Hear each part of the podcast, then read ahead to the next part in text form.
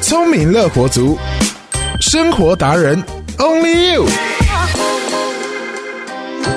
你的生活是非蛋不可吗？因为买不到鸡蛋而开始有一种担心的感觉，平常又不知道该做什么料理好。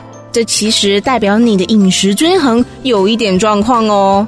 营养师表示，从鸡蛋最主要的蛋白质营养成分来看，还有豆、鱼、肉等食材可以取代。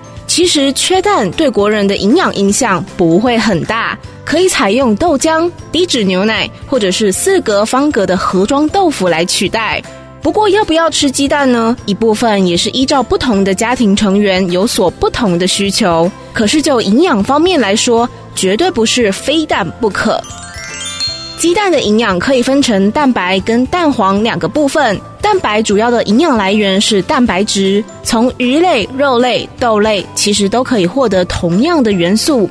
不过也提醒。鱼类、肉类尽量选择含脂量比较低的鸡胸肉，或是里脊肉、鲷鱼等动物类食材会比较好。而豆腐的话，则是可以优先选择传统豆腐、豆干或者是无糖豆浆，以免为了补充蛋白质，却额外摄取过多的饱和脂肪和胆固醇。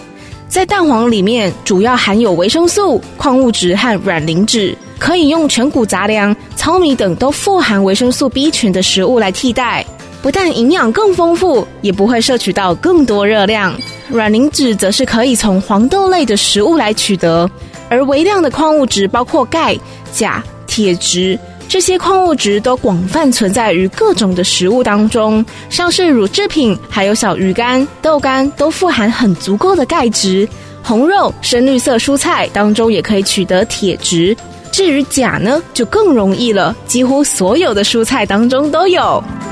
总结来说，不妨就趁着这一波的缺蛋时机，来多元摄取其他的好蛋白来源，让自己不再依赖蛋这一种单一食材，来一个真正的鸡蛋自由。聪明乐活族，我们下次见。